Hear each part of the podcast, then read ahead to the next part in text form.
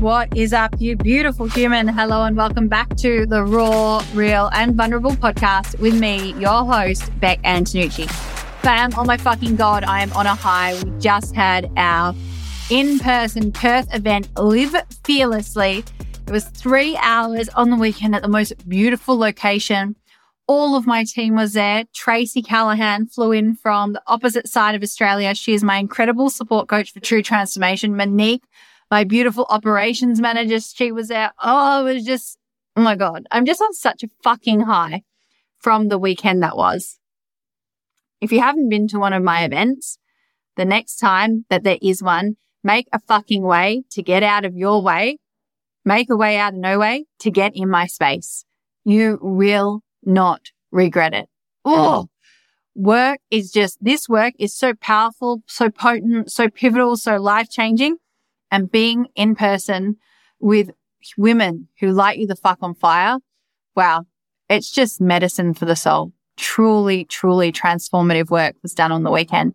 And I'm so excited for every woman who came along to continue to lean in and share with me the breakthroughs that they are experiencing and receiving from attending. Fam, today I am so excited to share with you this incredible guest episode with one of my mentors, one of my teachers, my spiritual teacher, and one of my very, very good friends, Miriam Brewer. If you resonate with the herpes conversation fam, we really get to all be in so much gratitude for this woman. Miriam is someone who supported me in breaking free from that shame, that pain that I was going through, that I was navigating. Miriam Brewer for me is the biggest permission slip that could ever exist of someone that just is their fucking self. Someone who says what they mean in the moment. Someone who is not afraid to be seen, not afraid to be seen in her joy, in her laughter, in her pleasure, in her sadness, in her anger.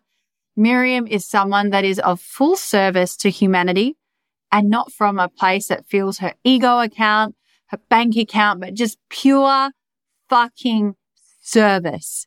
She does this work from the pure love of it. She's such a yes to so much that could almost seem like obligation or responsibility. And I mean, these are just some of the things that I'm thinking and feeling. But then when I think about it myself, it's kind of like the herpes journey.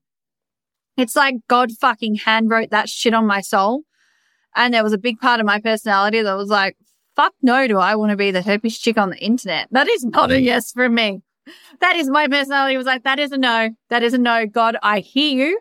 I can feel you. I fucking feel you. And I'm a no. I don't want to do that. But sometimes what our personality is a no to, our soul is just a motherfucking yes to. And Miriam has really supported me to be more and more of a yes to my yes. And she's so inspiring. She's so beautiful. She's so funny if I just want to feel happy, her laugh cracks me the fuck up. She just, Miriam, when I had that dildo story, I was like, who can I tell this story to that will find this the funniest of all? I'm like, Miriam, I call her, like, I've got a story for you. And I tell her, she's just cracking up laughing. Oh my God. She's just the best. She's just the best. She's tapped in. She's so connected to God. She's just fucking beautiful. I really hope that you get a lot of value out of today.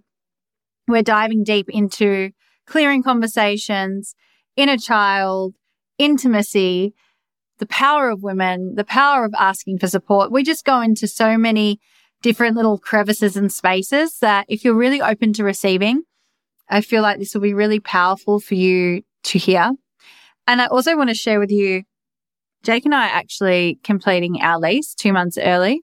And we've been going through some really courageous conversation and it's been a really, yeah, vulnerable and emotional time for me. And when I went to record this podcast, I had it in my schedule record a podcast today and I just wasn't feeling up to it. I was just such a no. I was such a no. I was such a no. And I knew that I had to be in commitment to my word and do the fucking thing. And so I thought to myself, what am I going to do? I just don't want to do this by myself today. My inner child doesn't want to do this today. I need help. I need support. And so I did what I knew I needed to do. And I reached out to two people who I knew could support me. I reached out to Tracy, who was my support coach in True Transformation, and I reached out to Miriam. And Tracy was like, I'm a fucking yes to helping you today. I just can't until 6 p.m. tonight. And Miriam was like, I'm available in 30 minutes. And so I just share that with you to let you know I listened back to the podcast because I was like, fuck, I was so in my humanness on this day that I bet I sounded like absolute fucking shit and did Miriam such an injustice. And uh, that's not true at all. And I want you to hear the power of my communication and know that I did that through receiving support. I am more and more and more back when I ask for support from other people. And I hope that lands for you in your space, in your world, that you can show up powerfully in your humanness. And the way to do that is by asking for help from others, people you like, love and trust, and people who really desire to see you thrive. Fam, I hope that you love listening to today's episode just as much as I loved recording it. If you love this episode, please screenshot it, share it to your story, tag me, tag Miriam because she will be so fucking excited to connect with you. I cannot wait to hear what you receive. Strap yourself in, fam. Let's fucking go. Miriam Brewer, welcome to Raw, Real, and Vulnerable. Thank you for being here. Thank you so much for having me. I've been watching you from afar and loving everything that you do say or speak into. I think you're a, a pretty inspirational leader and I'm super excited to see what unfolds here today. If someone was to ask, who is Miriam Brewer and what do you do? Who is Miriam Brewer and what is it that you do? Well, I skipped the beginnings of months. January and February do not even exist for me anymore. That's my big realization for 2023. True story. But who I am and who I be and what do I do? I'm a life specialist and I live for the moment, meaning nowism. Like I live in the now moment. And throughout everything that I've done or been through, my channel just widens even more to allow me to be a conduit for unveiling the unveiled that people cannot see within themselves. So I'm very good at kicking someone up the ass and at the same time giving them a kiss and breathing more love into them. And not always am I liked for that. And I'm okay with that. Mm. Yes, you can be a massive trigger for a lot of people. I have firsthand been able to experience and witness that. But on the other side of the trigger, there's often, if not always, massive breakthrough for the person that you're either kicking up the bum or loving so beautifully. What has you say yes to everything that you just shared? Does it come from a sense of responsibility or obligation or just you have to? What has you say yes to all of that? It's actually a really good question because I'm actually pondering with all of this myself as to why I say yes. Because a very good coach the other day asked me, well, what's your payoff? What do you get for doing that? And I think she knows who she is. And so I've been pondering with that question. That was me. Yeah. Why is it I do what I do and why now and why always if I can say yes, saying yes and not a no? It's because it makes me feel good to help people. It also I love seeing people succeed. I was an underdog at mm. school and I also was a bully and I was bullied. And my husband says to me, when I'm not helping people, I'm a fucking nightmare. So that's part there of the reason that I do what I do. And I love it. I really, really love seeing people shine. Hmm. I resonate very deeply with that. And I feel like that's why you and I get each other so immensely. I am a little bit of a nightmare when I'm not helping people. I find it so funny that the two things that God gave me was A, herpes and B, I'm a really good person at helping people. Like that is my skill set. Every, if I was really brilliant at something, I would just love to show off. Like if I could dance really, really well, I'd be in the middle of the petrol station paying for my petrol and I would ask everyone to stop and watch me. And I think because I'm such a show off and have such a massive ego, that that's why God gave me herpes and made me really fucking good at helping people. That's it. It could be. You're also a really good dancer. I like to say you're singing. I would love to see you get some singing lessons. I think I'm a much better singer than what Miriam thinks I am. Um, before we even go into what we spoke about though, because we are in the herpes conversation right now, I don't think everyone knows what a pivotal role you played in my life when it came to me breaking free from the stigma and the shame of people knowing that I test positive for herpes. Can you even remember that time? My thing was, I had said to you in some program, I had said to you, go away and do this. When you have done that, come back to me. And you got the total shits with me for asking you to do that. I don't know if that's your recollection, but that's my recollection. And I, and I think I ended up getting on a Facebook live with you to go into your story. Is that correct in any way? That was around the disordered eating because I remember it must have been a really beautiful edging process to set me up for success to be able to build the body that could hold me being seen in the face of the public talking about herpes. And it started with disordered eating. And after the first time I shared, I was challenged the next day to share again and I was so scared. And you offered to do it with me. You're like, let's break through this together now. And you got on that video together with, I can tag it in the show notes. You did it with me. Oh, okay. I, I love that about me. I don't remember. So it obviously was great and it set you free, did it not? It really did. So I want to talk about this nowism that you speak of, Miriam. So I know you're like, I don't remember. I'm practicing the now. I hate January and February. January and February are fucked. I said to Miriam at the beginning of the podcast, what would you love to talk about? And she wrote, January and February fucking suck. So if we're living in the now and January and February fucking suck, how do you live in the now, in the now that January and February fucking suck for you? Well, first of all, I express it. And don't forget, uh, my birthday is in January. So January the 13th is my birthday.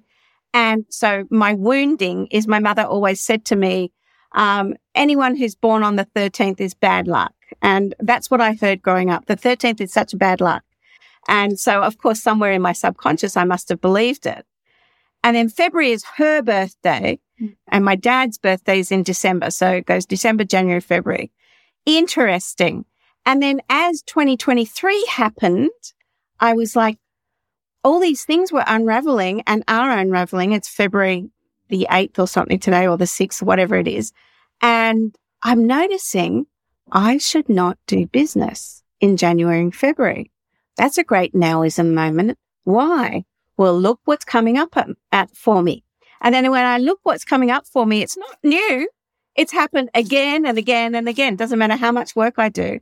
Now, we live from the calendar of whatever it is, this calendar, but the Mayan calendar has 13 months and it doesn't start till March. And I was like, I fucking love that. My year starts in March because it's called March. Hi ho, hi ho, and marching we will go. It feels better. And so I just thought, well, that is my new way of nowism. I'm starting in March. It doesn't mean that I don't practice my now. I still practice my now, but I'm very, however, I'm very clear that January and February, I'm not going to be doing business. I'm just going to chill back for the eight weeks, whatever, and start in March, whatever that looks like with whomever I'm working. So that's my decision for 2023. Mm. It may change next year. I don't know. And so if someone was listening right now and they're like, well, Miriam, that's great. That works for you that you can just decide I'm not doing business for January and February. I'm going to start in March this year. How would someone that would maybe define themselves as normal or, well, I got to go to work in January and February no matter what? If they were feeling some amount of resistance and would love to get started and really put their foot down in March, how could they apply that same nowism mentality to the stickiness of January and Feb if they were coming up with resistance as it came to leaning into those months? Well, first of all, if you, you're a person that's always done resolutions and you've never kept a resolution, I'd say stop with that. Just don't do it. Oh, it's January the 1st. I'm doing my new regime. Just don't do that. If you've got to go to work, I do believe that most people do take the month of January off, but I'm sure there are some people who are in hospitality and listening to your podcast and they've got to lean into it. I, would say do what makes you feel good and outshine everyone. Like almost fake it till you make it. Cause I don't have a job just over broke too much month at the end of the money. I don't have that. However, I do get to choose when I work and when I don't work. If you don't get to choose, you got to love what is, but choose to do it differently. If you're always doing the same thing over and over and over and over again, and nothing's working, you get to change it. I was always doing the same thing in January, February. And in 2023, I'm 58 now. I'm now choosing to change it. That's an awful lot of years that some of you young'uns have on me to change it, do it differently. right? You got to go to work. Good. Go to work, but do, mm-hmm. don't do the same thing. Like do it differently in your now, whatever that looks like. If someone was facing resistance to doing the thing, we'll use going to work, going to a nine five and the person thinking, I want something more than this, but I don't know what more is. And I resent my boss and I have to go and I hate sitting in front of this computer screen staring at these four walls, but I don't know what's next. And I can't really take action until I have clarity around what the next is. How would they show up differently to that? That's a really good question. If you were talking to me, I always have to put me in the context of if that was me you were talking to, what tool would I be doing to use this differently? So first of all, I'd ask for help. Someone who was doing something similar mm-hmm. or better, I would ask for help. And I would ask for help from someone I know, love and trust because there's no reason for me to ask for help mm. and they're in the same circular thing and they're, they're only going to be able to give me advice on what they're already doing and they already hate what they do, which is why I love the book, The Richest Man in Babylon. And I'm not a big reader, but you go to the person who's successful in that arena and you ask them for the advice. I would ask for advice to someone I know, love and trust. I would be looking at other opportunities. So saying yes to something I would be interested in. And I would be doing some inner child work to remember what my inner child loved when I was little. And could I do that and get paid for it? So I'd be looking through different avenues to find what ignites me and what does not ignite me. And that's where I'd go with that. Oh, Miriam, I love that. And the reason that I love that is the context that I gave you is not something that I'm not unfamiliar with. I remember in my marketing and operations role in corporate being at this computer, staring at these four rules and wondering what more there was for me and not knowing what to do. And then when it came to asking for help, when it, even when it comes to my business, Miriam is actually the person that I turned to for help because I knew that there was a business course that I needed to do. I also knew the person running it I still owed money to it at the time because I had already done a previous course of his Preston Smiles. And I called you and I said, I know I need to do this course. And you supported me to guide myself to A, having a really honest conversation with Preston about the money that I owed him, and B, requesting support to be able to join the program because he was already doing exactly what I desired to do. I just wasn't able to yet, but through a powerful ask was able to get exactly what I needed. And now we're here. And now we're here. You're an amazing teacher. I thank you. So, for someone that was like, why would I connect to my inner child? I'm going to work. Why does my inner child need to be involved? What would you say to her? Well, the inner child is always involved subconsciously or consciously. She's always involved. For me, my inner child is the one that goes, I really want hot chips today. And my adult will go, well, actually, we're eating protein and we're doing this and that. But if you give me hot chips, then I'll just curb it for a moment and at least you've acknowledged me. So my inner child has, has a big say in my life. And it's also my inner child for me was not seen when I was growing up because I grew up way too fast, in my opinion. And it made me who I am today. So it mm. a gift in strange wrapping paper. But now I'm 58, I can play with her a lot more. Your inner child has so much more to say if you let her speak through you. Now, some people like to write with their dominant hand, like, how are you today, inner child? And then with their non-dominant hand, I'm good, thank you. And the writing's all skew if you can really contact your inner child that way, or you can sit in voice dialogue or gestalt therapy and have someone guide you to meet your inner child.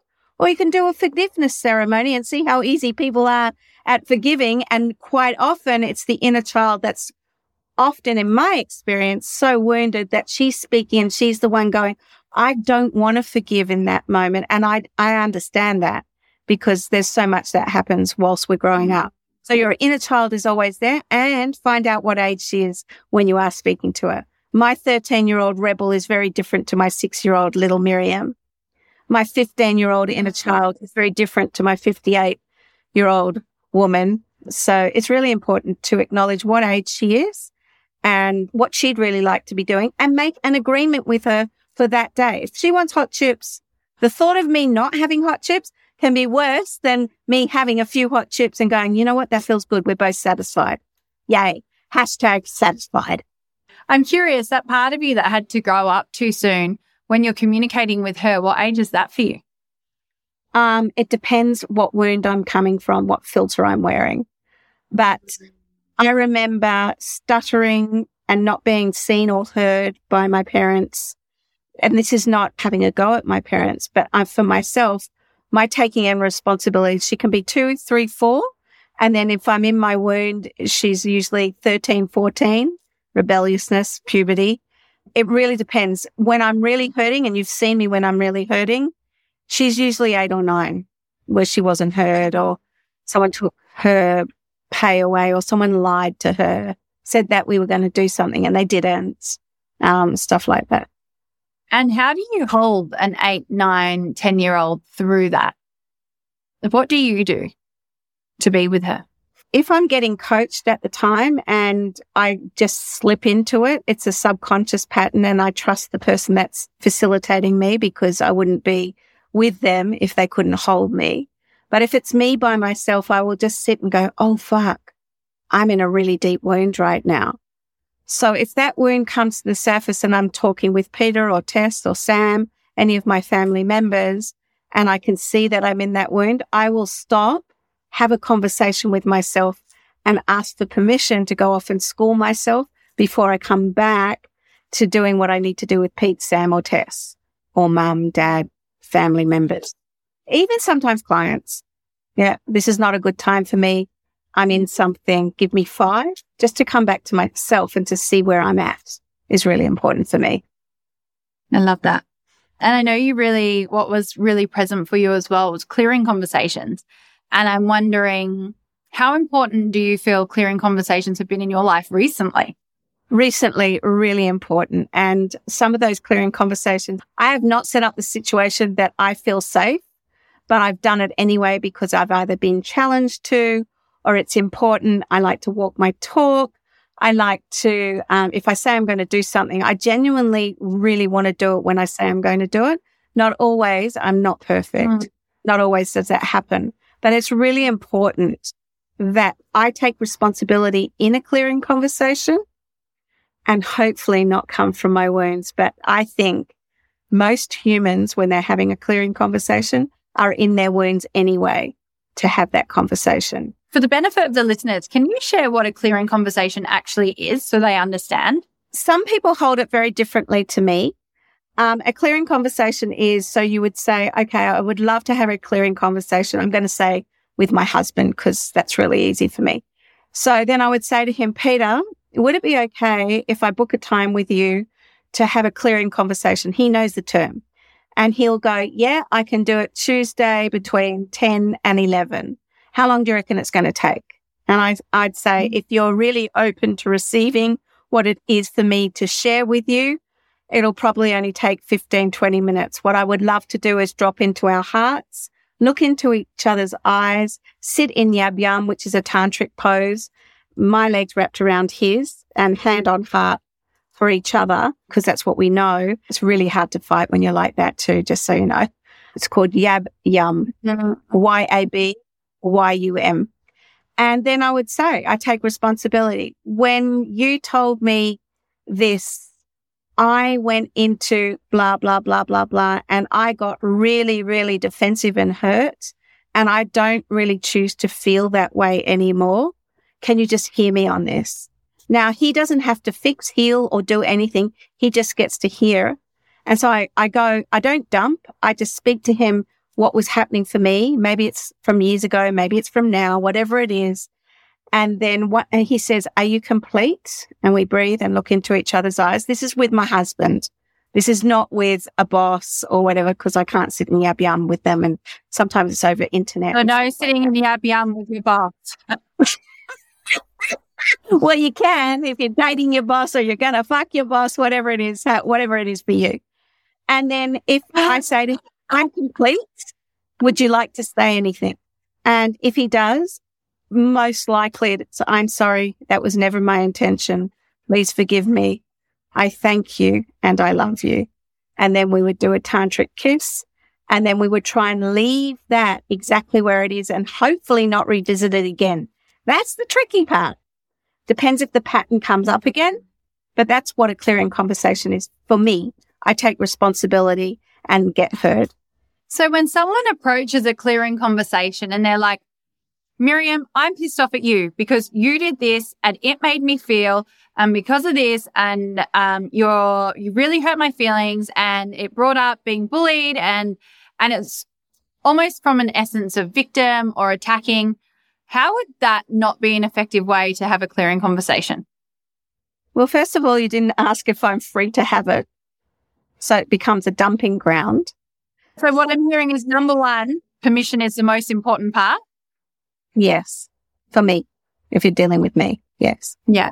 Why is the permission piece so important for an effective clearing conversation, in your opinion? In my opinion, because you don't know what the other person is really going through. You don't know if she's got dying parents. You don't know if she's just dealt with four hours of dementia, um, which is my real story right now because I've got three aged parents. You don't know what that person is going through. And you can never presume what's happening for another in the moment that she pissed you off she triggered you, mm. it's really important to say it's now a good time. You can still hold that energy. And I could say, no, now's not a good time. However, I'd love to speak to you. I don't want you to sit in this too long because I'd love for you to clear this up with me. My intention is never to hurt anyone. My intention is mm-hmm. for you and me to get on the same page. So yeah, let's speak about it. And let's face it, Bek. What happens, Miriam, if, say, any one of my clients was listening or any woman that really resonates with the kind of work that we do and they're thinking, actually, I can feel someone in my space right now I've been thinking of. And yeah, clearing conversation, that's what I get to do. And okay, I'll ask them permission. I get the purpose of that. Yeah, I can't, I can't assume what's going on in their life. And I, it's not right of me to just dump my feelings on them. I mean, I've received text messages in the past where I've said I'm not open to receiving what the person's about to say and they've sent it anyway. And for me personally, that can feel very invasive. What does the person then do, in your opinion, when the other person is not open? When Bek says to Miriam, Miriam, I'd love a clearing conversation. Can we map out some time and space anytime in the next two weeks that's good for you? And you say, Bek, just at this stage in my life right now, I don't have space. I'm a no. What do I then do in that when it's so important to me and you're just not available for it? Great question. And there will be times where I won't, particularly if it's someone that is not on my radar and it's someone that I've triggered in, in a space or place where they're the student and I'm the master in that moment. I, and I might not be available because I get reached out to all the time, just like you. Mm-hmm. So if it's a no, so if it was a no for that, that student person who wanted to have a clearing conversation with me, I would make a suggestion. This would, might be really good for you. Or I would again go and ask for help. You could write it down, burn it, right? And then write the new story of the new relationship with that person that they'd like to see. You can go and get a pillow and go, fuck you, and, and really get it out of your body. Like she triggered me and then, and then, and you can do so many different things. You don't have to always voice it. You could type out a text message and not send it and just read it back to yourself and go, okay, where did I play a part in this? Where did I play in the, so Byron Katie it basically. Mm-hmm. Miriam should have done this, this and that. Is it true with a capital T? Because there's your truth, my truth and Bek's truth, like the real truth. You taught me that. So there's Mm-hmm. All these different ways of doing it, you don't actually have to have the person because if everything touches everything, and it does, if I'm not available for a conversation somewhere in the ethers, I will feel you doing work to clear it on me, which is why we get so psychic and telepathic and all of those great things. So you don't have to talk to the person to have a clearing conversation. It's better, in my opinion, if you do, because then you can both feel it and heal from it. But if you don't, you just get to find a different way. It's like sacred circle. May I refer to your speaking, Bek? You say no. Wow, what I just heard right now, I was really triggered and it brought up for me blah, blah, blah, blah, blah. I'm not referring to your speaking. I'm rephrasing it. And the one thing that I really want to add on that is sometimes the courageous piece is Bek, I'm using Bek and Miriam as examples here, but sometimes, say Miriam is my very close friend and she's done something that in my eyes has been upsetting or offensive to me. Miriam is none the wiser. Miriam just thought she was being Miriam, has no idea that Bek's upset. And then Bek could be in her wounds, in her little girl. I don't want to bring this to her. What if Miriam doesn't want to be my friend anymore? If I was to really speak my truth and Miriam might not even be available for my truth. sometimes the breakthrough is in just requesting, saying, Miriam, something's gone on for me. There is a time and space for a conversation about it. And that can be breakthrough enough because that was the courage to bring it forward. Then Miriam can be like, you know what, Bek, I've got so much on my plate right now. For the next two weeks, I'm not available.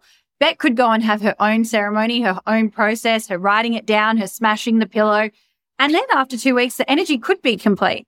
Or in two weeks when Miriam's available for it, Miriam could come to me and the trigger might have dissipated entirely because I've already done my work. And it could be like, wow, this thing that happened between us, it really sent me into a spiral. I went through this whole thing and I asked you for a conversation.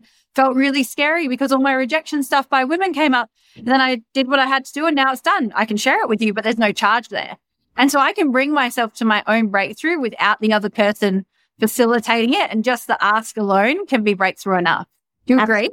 Absolutely. The power is you are perfect, whole and complete, just not finished yet. And you always have the answers within if you sit long enough with yourself in the sadness, in the happiness, in the joy, in the death, because I will be sitting through death very soon, I think. Death of my dog, death of my parents. It will be soon. So I'm not going to seek how do I deal with grief because everyone's way of dealing with grief is different. I'm going to be sitting in it. Powerful. And when someone says to you, but how do I sit in it? I don't want to sit in it, Miriam. I just want to scroll on Instagram or date a new person or go on a holiday or drink a cocktail or fuck five men this weekend just to avoid being present to it. How do you have the courage to just sit in it? You choose it and there's nothing wrong mm-hmm. with going fucking five men and having a cocktail and, you know, ultimately do what feels best for you in the moment. Do what feels best for you mm-hmm. because, you know, God put all these fucking ayahuasca and marijuana and alcohol and all these things on the planet and Adam and Eve and Pinch Me Well went down to the sea to bathe. Adam and Eve drowned. Who do you think was saved? Pinch Me Well, right? So you have to pinch yourself so well to know what is right and what is wrong basically anything you do, we're all going to die. We're all going to live. It's how we choose to do it and what feels aligned, redefined and untethered for myself. I can't tell you how to sit. For me, it's five minutes. And then my mind starts. For me, it's sometimes, mm, the moment I do that, I've got nothing running through my mind and then I can drop into peace. It's how you want to do it and what feels good. I never do anything that doesn't feel good. Generally speaking, I don't. Gets me into a lot of shit. Fuck yes. So Miriam's not saying sit with your legs crossed, with your fingers together, like for an hour, being with your grief or being with your pain or being with your fear. Miriam's saying do what feels good and sit with it, but sitting with it doesn't need to be 60 minutes. It could be 30 seconds. All right. I've never done this before, but I want to ask you before we wrap up a few words and what they really mean to you in your life. Are you open to it? Yeah, of course. I thought it would be like a game. Okay. So starting with the word sex, how important is sex to you and what does sex mean for you in your life? Is it one word I've got to come with up with? No, you can come up with sentences, whatever you come up with. I, sex changes as you change, in my opinion. So it's creativity for me. And it's not just creativity, it's closeness, it's connection. It's different to when I was 20, 30 and 40 it's much different now in my fifties mm. because my body has changed and so has his. So it's more into me see and intimacy and connection. It's not that anytime, any place, do it this way, upside down on the wall, glued me. But yeah, it's not, it's not the experimental stage when, when we first got together. It's very, very different. And now, because I don't bleed, sex to me is what is coming through me. What can we dedicate this to for, I've got a lot of sick children right now as well. So I might, when we connect, it will be, I'm in my mind dedicating it to all the sick children I'm holding right now. And so then the energy of that, riding that wave is super healing and c- connects to God. It's very different energy. It's tantric and I can't control it. Beautiful. I love it. Mm. Um, money, the energy of money. What role does money play in your world and what is your relationship to money? It keeps changing. Before this podcast, um, I heard Pete get on the phone to our, whatever you call those people that invest your money. And I heard him say, she's got too much money in the bank. And I was like, my card got stolen yesterday. What do you mean I got to? Like, money is forever evolving for me. Money is no difference to love and fear. Uh, money is godlike. The more I have of it, the more I can give away.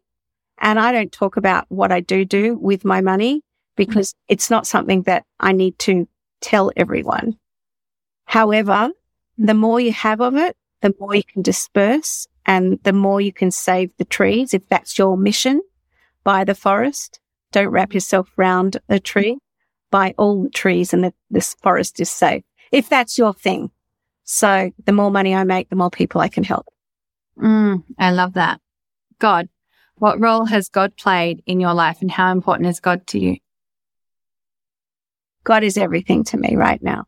I used to, as a shaman and everything, believe that there was all these different energies like the angels and all that. I don't disbelieve the angels or anything like that. But now if I'm, so say, God forbid, God forbid something happened to you, for you, or as whatever, I would go straight to God, not to your guardian angel, not to anyone. I can see all of those straight to God. God, please look after Rebecca.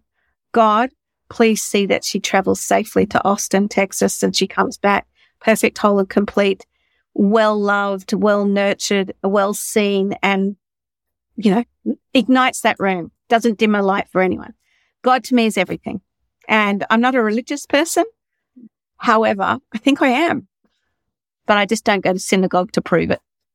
Yeah. I, um, I love my relationship with God, but I have a, a weird relationship with the word religion. And I just remember being a child and thinking, God would never make me sit in this stupid room and say these stupid prayers.